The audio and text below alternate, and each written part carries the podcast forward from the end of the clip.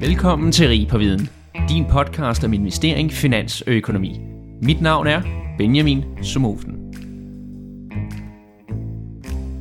Prøv at forestille dig, at du er en bank. Du jubler. Nu kan du endelig modtage positive renter på din udlån igen. Du er faktisk så heldig, at låntagerne de står i kø. Der er bare lige én ting, du mangler at vurdere. Det er nemlig, hvad er låntagers tilbagebetalingsevne? I stedet at starte selvfølgelig, det er, om de involverede virksomheder, du har tænkt dig at låne penge til, om de har tænkt sig at øge deres overskud, eller måske endda mindske det næste år. Og i den her episode af Rig på Viden, jamen, der er vi simpelthen så heldige, at vi kan blive klogere på det. Fordi nu skal vi simpelthen drøfte, hvordan en virksomheds indtjening kan forudsiges ved hjælp af antal i medarbejdere. Og til at blive klogere på det, så har vi en gammel kending til stede her, Jeppe Christoffersen. Jeppe, velkommen til. Tak. Jeppe, vil du ikke lige kort introducere dig selv? Altså, du har jo været her to gange før, og nu er det den tredje, men øh, vi skal stadig lige høre, hvem du er. Okay, jeg gør det super kort så. Jeg hedder Jeppe, og jeg er lektor her på Institut for Regnskab. Derudover er jeg sammen med Kasper Meisen fra Institut for Finansiering øh, akademisk leder af Center for Ejerledede Virksomheder, hvor vi øh, laver forskning om og til ejerledede virksomheder og andre små og mellemstore virksomheder. Yes, og nu har jeg jo allerede røbet lidt, hvad vi skal tale om i dag. Ja. Og når jeg så hører, at du har analyseret, hvordan kan antal medarbejdere have betydning for virksomheders profit, er det her et skalkeskjul? Er det CBS, der er i gang med at lave en spareøvelse? Eller hvad, hvad er motivationen bag det her? Det, er, det vil nok være dumt af mig at foreslå, øh, foreslå selv, hvordan man kunne øh, spare, men øh, det er der nok andre, der kan finde ud af, vil jeg tro. Ja, så hvis, hvis det ikke er det, der var motivationen, hvad var ligesom dit drive bag det her? Ja, mo- motivationen er jo sådan set en, øh, en klassisk, klassiker fra undervisning i, i regnskab, hvor man jo henter meget motivation til, øh, til forskning, når man har med studerende at gøre, som spørger om, øh, hvordan det forholder sig med medarbejdere. Er de egentlig øh, aktiver for, for en virksomhed? Fordi der er mange øh, CEOs, der siger, øh, at, at medarbejderne det er det, det vigtigste aktiv i en virksomhed, og så er der mange studenter, der bliver skuffet, når de så finder ud af, at det rent faktisk ikke er et aktiv i, i virksomhedens balance. Det er der jo noget, der har indikeret over de senere år, at, at, at, at man måske på en eller anden måde burde få noget information om medarbejderne, mere end man har nu, fordi regnskabstal øh, mister i, i nogen grad øh, sin kraft til at forudsige fremtidige begivenheder, som eksempelvis øh, konkurs, det har været vist i tidligere studier, så det er jo heller ikke så mærkeligt, at virksomhedsmodeller de ændrer sig over tiden, og måske er fysisk kapital mindre virk, vir- øh, nødvendig, end, end, end det har været tidligere, og humankapital er måske mere øh, bestemmende for fremtidig indtjening. Så, så på en eller anden måde virker det som om, det kunne være noget, der kunne være interessant at undersøge som et supplement til vores normale regnskabsinformation, som vi har i vores balance og i vores resultatopgørelse. Hvis du siger, at human kapital det kunne have større betydning for at, at lære den fremtidige virksomhed at kende, hvad, har du nogle eksempler på, hvad det kunne være? Altså, der, man kan jo forestille sig super mange forskellige øh, ting, som man kunne øh, kigge på. Øh, som udgangspunkt, så har der jo hidtil ikke været særlig meget krav til virksomhederne om, at de skulle oplyse om deres human kapital. Der har de senere år, tror jeg siden 16, været øh, i Danmark i hvert fald krav om, at man skulle oplyse antallet af, medarbejdere, og hvis det også, øh, ja, det skal man også, hvad hedder det, personaleomkostningerne, om ikke på i indkomstopgørelsen eller resultatopgørelsen direkte, men som i en note. Det er jo sådan set øh, det. Sådan inflows og outflows er der ikke blevet øh, oplyst om andet end på en frivillig basis, øh, heller ikke noget om medarbejdersammensætning, øh, og øh, på forskellige parametre, som man i stigende grad begynder at, at, at og diskutere, om kunne være relevant. Øhm, I USA er der, har der øh, for nylig været krav om mere øh, information, og SEC er, har også lavet regler om, at, at virksomhederne skal, skal rapportere om mere, end de har gjort tidligere, men det er så, såkaldt principles-based øh, regulering, så virksomhederne må selv øh, finde ud af, hvad de synes er relevant. Og det er jo noget af det, der motiverer os til at kigge på det her og sige, hvad kunne måske være relevant? Og vi starter fuldstændig i, i det mest øh, basic, man overhovedet kan forestille sig. Det er at kigge på inflows og outflows i antal. Vi kigger ikke på kvaliteten, ja, det gør vi sådan lidt til sidst i papiret, men vi kigger primært på antallet, der flyder ind, og antallet, der flyder ud af virksomheden, og ser på, hvordan øh, at de kan forudsige øh, fremtidig indtjening for virksomheden. Det er i nogen grad inspireret af HR-litteraturen, som har i mange år har kigget på medarbejderne afgangene, altså outflows, det også kaldet employee øh, turnover i den litteratur. Og de har så kæmpet lidt med at finde ud af at få nogle konsistente resultater øh, på det. De har sådan, som udgangspunkt alle sammen haft som en, øh, en forudgående teoretisk antagelse, at det nok ville være øh, uhensigtsmæssigt for virksomhederne, hvis der var øh, medarbejdere med virksomhedsspecifik øh, viden, som forlod virksomhederne, men de har ikke rigtig fundet sådan konsistente resultater øh, på det. Der er nogen, der finder, at det, ser, det er ikke så godt, og andre, der finder, at der rent faktisk ikke er nogen effekter, andre der også finder en modsatte effekt, og det kunne godt kunne være, at det er, er okay. Vi tror, at noget af grunden til det, det er, at i nogle tilfælde, der kan det måske være en rigtig fin idé, at der er nogle medarbejdere, der forlader Bixen, og nogle af dem måske bliver erstattet, og i andre tilfælde, at de ikke bliver erstattet, og at virksomheden simpelthen bare øh, skrumper og så til gengæld har de færre lønomkostninger, som de vil have, hvis, de, hvis, hvis, hvis medarbejderne er blevet. Det er faktisk lidt interessant, du siger, at det ikke er, det ikke er særlig mange år, at virksomheden de har oplyst om antal medarbejdere. Mm. Og det, det virker som et rimelig nemt tal at oplyse, og jeg er mm. sikker på, at mange virksomheder de har en database også, hvor måske nogenlunde kan du sidde og ryste lidt på hovedet ja, der, måske, ikke?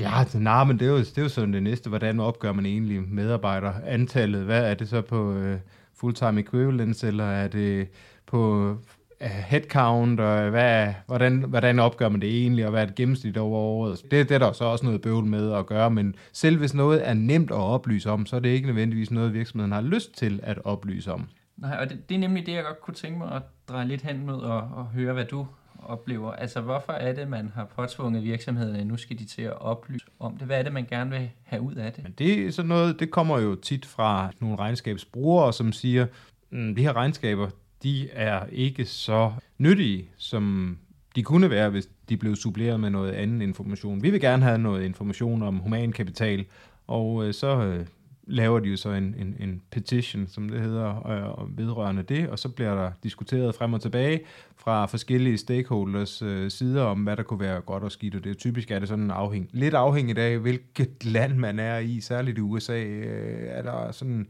lidt en modstand mod at oplyse meget. Der er sådan en teori om noget, der hedder proprietary cost, at virksomhederne de helst ikke vil oplyse for meget, fordi det kan så give information til konkurrenterne. Det er vi lidt mindre følsomme overfor i i, i Europa, hvor vi er vant til, at virksomheder de skal lave regnskaber. Det skal, det skal man jo, øh, man skal jo ikke offentliggøre regnskaber i øh, USA, medmindre man er børsnoteret eller har, har offentligt handlet gæld, så der er sådan lidt mere en bekymring for at, at, at, at oplyse for meget. Når, når det er sagt, så, så er der nok en del virksomheder, i, i hvert fald i Europa, som, som, har, som er begyndt at oplyse frivilligt omkring øh, de her ting her. Og jeg tror også, at medarbejderantallet har været oplyst af mange tidligere, øh, også før det blev krævet, men nu er det så et krav.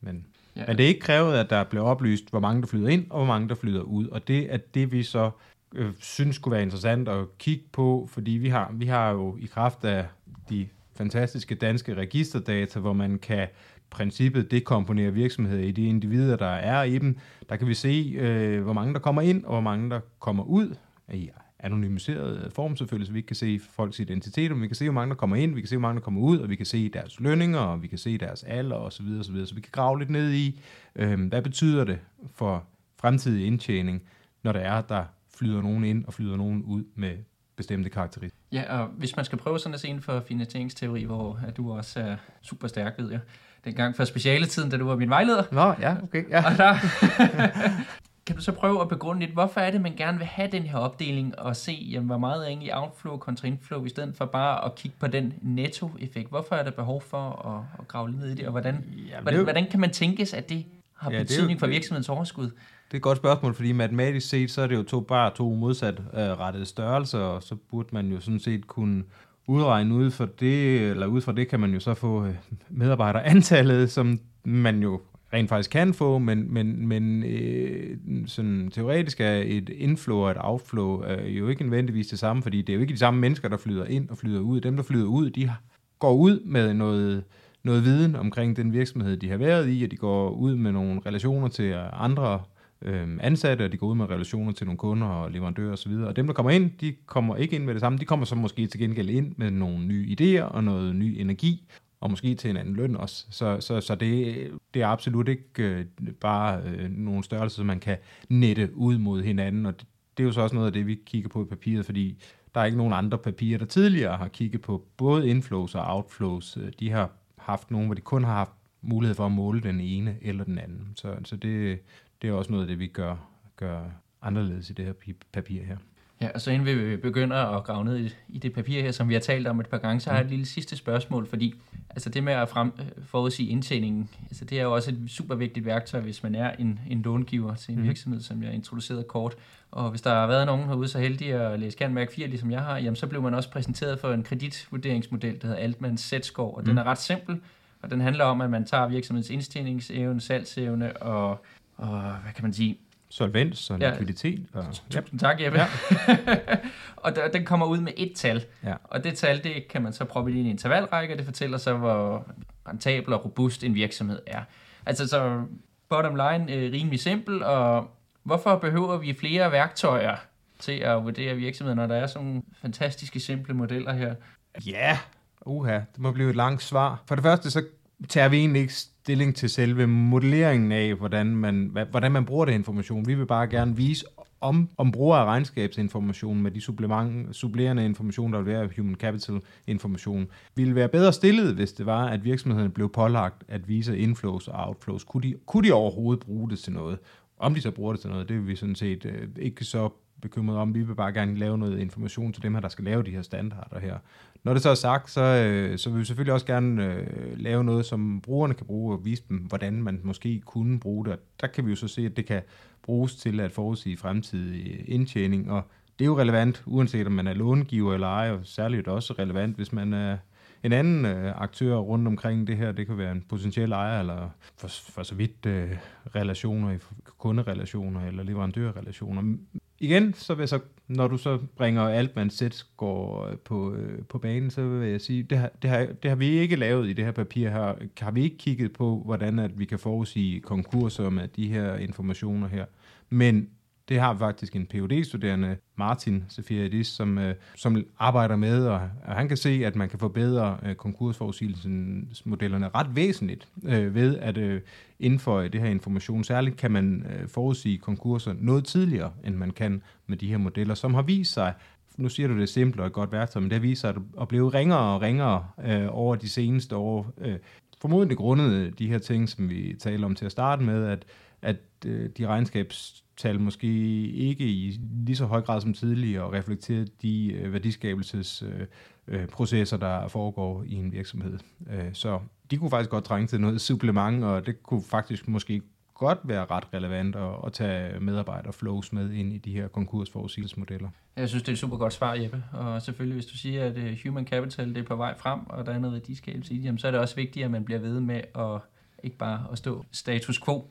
Så øhm, jeg synes, vi skal springe ned i det, for mm-hmm. den artikel her, som vi skal tale om, det hedder Accounting for Employee Flows. Og den har du skrevet sammen med Morten Seitz og Thomas Blindborg. Det er rigtigt. Og vil, vil du ikke lige kort øh, opsummere, vi har været lidt inde på det allerede, men hvad er det egentlig sådan konkret, I undersøger?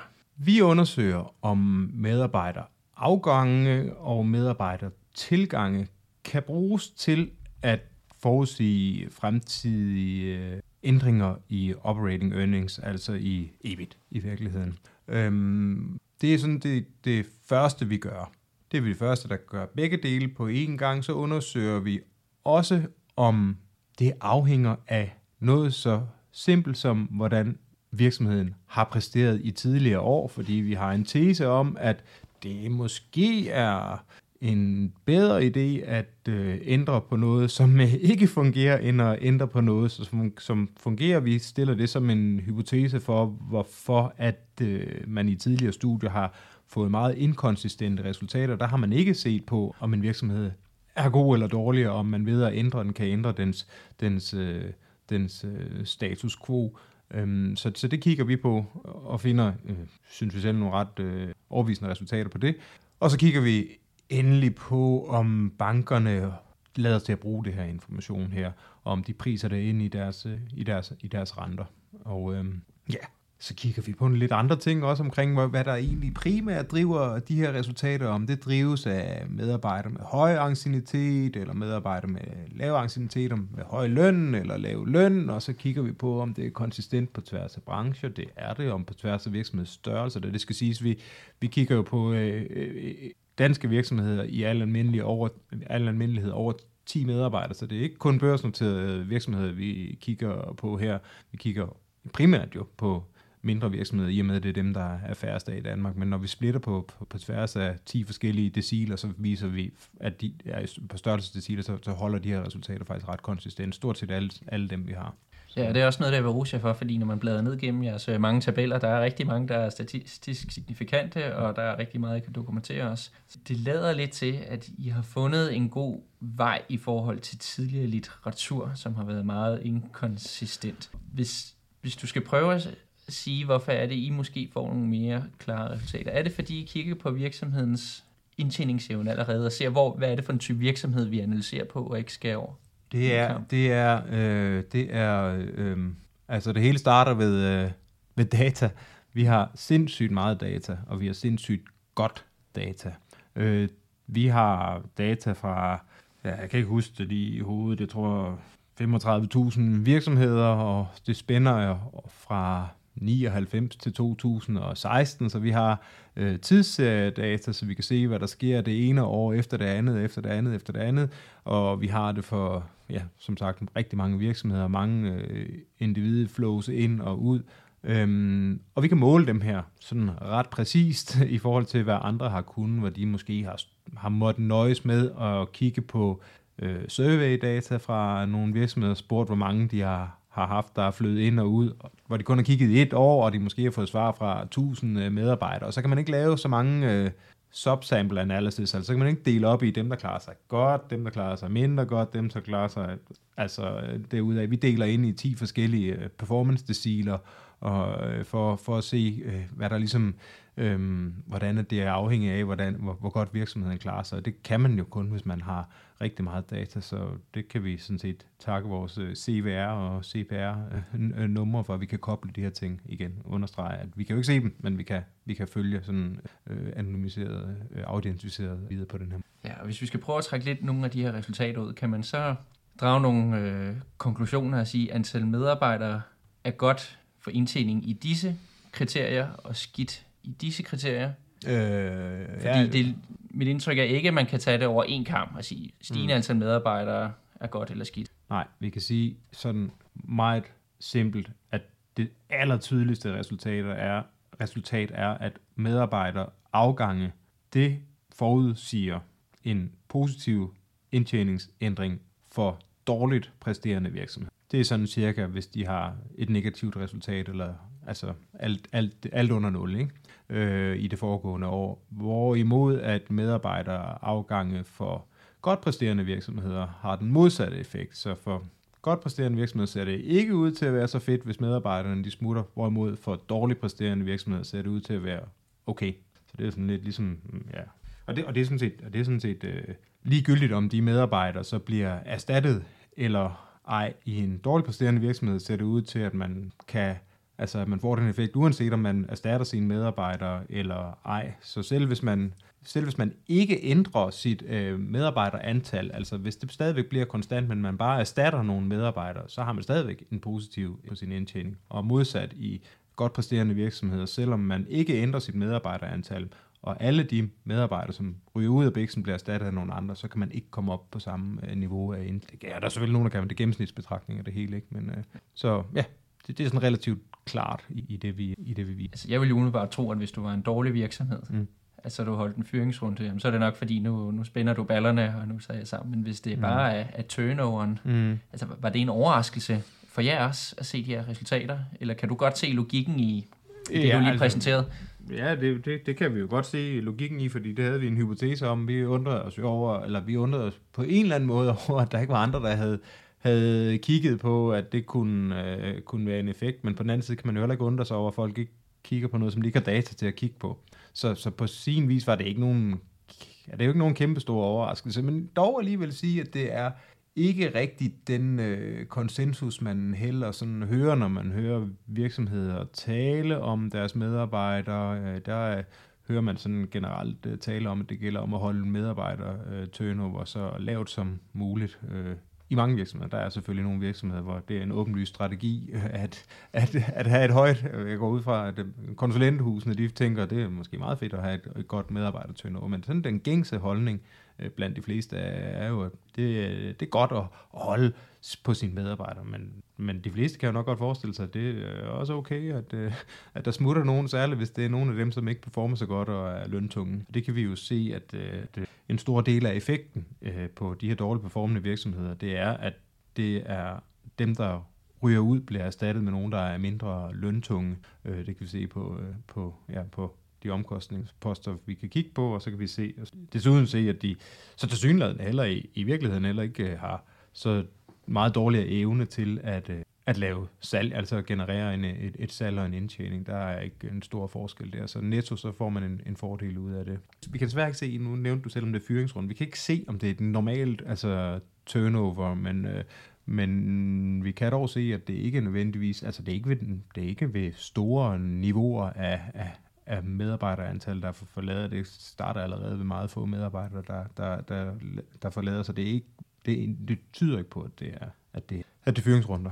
Men, men jeg vil sige, som support til det, jeg tror, der er måske... Hmm, Ja, det ved jeg. Det er, vel, det er vel ikke så nemt at fyre nogen, uanset om det så er lovligt om, eller muligt i forhold til lovgivning og overenskomst osv., så er det nok ikke nemt på et personligt plan heller, hvis man er relativt få i en, i en virksomhed. Så man kunne jo godt forestille sig, at der sidder nogen, som måske skulle se... Vi lavede, en, vi lavede på et tidspunkt, øh, Thomas Blindborg og jeg, en, en undersøgelse under coronaen af, hvad virksomhederne gjorde for at klare sig, og der var der flere, der nævnte, at vi har ja, nu citerer jeg ikke ordret, men noget lignende med, øh, ja, vi har fyret øh, ja, tre medarbejdere, to af dem skulle nok have været smuttet for længe siden, men, øh, men, øh, men øh, så, så der er nok et eller andet øh, med øh, noget, noget stickiness i sådan noget beslutninger. Ja, hvor man så den naturlige afgang kommer, så kommer det nødvendigvis, så bliver de naturligt erstattet noget. Hvad så med, når I ser med virksomheder, der allerede har indtjening og begynder at dale? Det andet eksempel, du nævnte før. Er, mm. er der så også en effekt fra lønningerne dem, der bliver udskiftet, der har en betydning? Ja, det er, det er interessant nok, fordi at hvis du kigger på de virksomheder, der klarer sig godt, så er der, øh, jeg nævnte, at for dem, der klarer sig dårligt, så kommer dem, der kommer ind, de kommer ind til en lavere løn. Sådan er det ikke for de virksomheder, der klarer sig godt. De kommer til synligheden ind til en nogenlunde øh, tilsvarende øh, løn. Der er i hvert fald ikke en, en stor... Øh, øh, øh, der er ikke en nedgang i den post, der hedder operating expenses der, så der er, det, det lader til, at den nogenlunde tilsvarende, den kommer ind, hvor den var lavere for, for dem, der, der klarer sig dårligt. Så der var allerede det første råd til folk, der søger job derude? ja, det kunne man måske øh, godt... Hvis du, hvis du vil sikre dig en, en højeste løn, så er det en virksomhed, der laver overskud. ja, og det er jo heller ikke så overraskende i forhold til tidligere litteratur, som viser, at, øh, at virksomhederne de jo øh, er meget fokuseret på det her zero earnings benchmark, at lige så snart man kommer under det, så er det altså en helt anden dagsorden, der, jeg tror, vi, vi to har talt om det i en tidligere version her, så er det en helt anden dagsorden for dem, og så er det meget mere vigtigt for dem at, at spare øh, på, på eksempelvis lønomkostning. De ligger lige over 0, så der er nok en, der er nok en forskel der, ja. Ja, altså hvis man er interesseret i uh, det her benchmarking-begreb, og gerne vil vide, hvorfor mange folk gifter sig lige inden de bliver 30, jamen, så, kan, så har Jeppe allerede givet svaret i en tidligere podcast. Ja, altså forsøgt i hvert fald at give noget af det. Ja. Hvis vi så prøver at grave et skridt dybere ned, mm-hmm. når vi så ser de her øh, underskudsgivende virksomheder, overskudsvirksomheder, når de ændrer i antal medarbejdere, og du siger, at det har betydning for indtjening, kan du prøve at kvantificere lidt, hvor, hvor stor betydning har det egentlig, når I graver ned i, i jeres i, modeller og ser? For de uh, tabsgivende virksomheder, der er det sådan, at for en standardafvielse øh, ændring, der er der øh, knap 2 øh, procentpoints ændring i afkastningsgraden. Altså det vil sådan nogenlunde svare til, at hvis man tager, øh, hvis en virksomhed, den har, i stedet for at have gennemsnittet af dem, der ligger i den laveste halvdel i forhold til medarbejderafgang, så har gennemsnittet dem, der ligger i den højeste halvdel af medarbejderafgang, så, øh, så har de eller en lige øh, 2 procentpoint højere afkastningsgrad. Det, det er forholdsvis meget, øh, må man sige. Effekten er mindre for de øh, profitgivende virksomheder, der er det cirka 1 procent, øh, at de så vil reducere, eller alt andet lige vil have en lavere øh, øh, afkastningsgrad som lå i den, mindre, eller i den lavere ende af ja. Nu ved jeg ikke, men undersøger øh, kausaliteten også? Er det, er det jo, hvad, hvad kommer først? Er det, de, de, det, det er jo hammerende svært, det skal siges, at vi, det er jo egentlig, det er jo ikke det, sådan et økonomisk øh, studie, hvor vi helt 100% kan sige, øh, faktisk slet ikke 100% kan sige, at fordi de reducerer medarbejderantallet, så får de en højere øh, afkastningsgrad for de tabsgivende virksomheder, for, for de øh, gevinstgivende en lavere afkastningsgrad der skulle jo et eller andet naturligt eksperiment til, før man kunne sige det. Så det kan jo være, det indikerer andre ting også. Det kan jo være, det indikerer en organisatorisk hindring. Det kan være, at det indikerer andre ting. Men det er, jo, det er et regnskabsstudie, hvor vi kan heldigvis kan tillade os at sige, hey, hvis vi har det her information, så kan vi bedre forudsige øh, fremtidige earnings, så det kan vi gøre på den her måde her. Og så er der så øh, en del ting i resultaterne, som øh, er i tråd med noget, som bare hele vejen igennem giver, giver mening i forhold til, til en, en kausal historie også. Så jeg er ikke sådan utilbøjelig til at tro, at, at der er en, en, en kausal sammenhæng øh, i det her også. Ja, og øh, tiden der går jo super stærkt, øh, må man sige. Jeg har lige et sidste spørgsmål til dig, inden vi runder lidt af igen, og ja. det er og det er lidt for at, at sammenligne lidt, hvad er der tidligere lavet af studier, fordi ja. som du nævner, der er en del, øh, der har forsøgt at kigge på antal medarbejdere, hvad betydning for indtjening, men der har faktisk været nogle andre studier, som lige har taget skridtet tidligere, og så har de kigget på virksomheders HR-portaler øh, og sagt, jamen, hvad er der egentlig af ledige stillinger? Mm.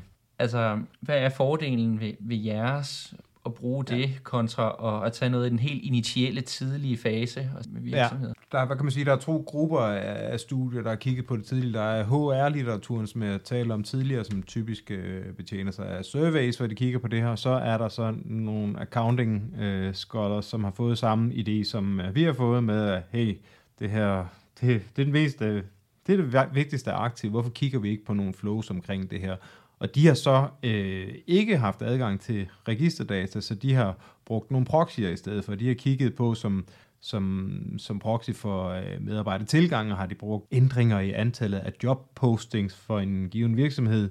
Det har de gjort i et papir, og så de samme forfattere på nær en enkelt øh, har så i et andet papir kigget på medarbejderes LinkedIn-profiler for at se øh, medarbejderafgang. Så i to forskellige papirer kigger på afgang og tilgange med to forskellige ret crude proxyer for det her. Så, så hvor fordelen er, at vi kan måle det egentlig ret præcist, medarbejdertilgang og medarbejderafgang. Vores data minder rigtig meget om den type data, som ville blive tilgængelig, hvis virksomhederne blev bedt om at offentliggøre deres medarbejderafgange, henholdsvis deres medarbejdertilgang. Der er deres nogle proxyer øh, for det. Det var et super godt svar, Jeppe. Ja, tak. Og jeg, jeg har ikke flere spørgsmål. Okay, jamen øh, jeg har heller ikke flere kommentarer. Du har ikke flere kommentarer? Jamen ved du hvad, så synes jeg, vi skal nå vejens ende her. Ja, det synes jeg, vi skal. Tusind tak, fordi du vil være med. Ja, selv tak. Tak for, at du lyttede med til Rig på Viden. Jeg håber, at du lærte noget, og hvis du nu synes godt af vores podcast, så kan du støtte os ved at følge den på Spotify eller skrive en anbefaling på iTunes. Inden på LinkedIn, der kan du følge André Thormand, Benjamin Somofen eller Henrik Fode Rasmussen. På genhør.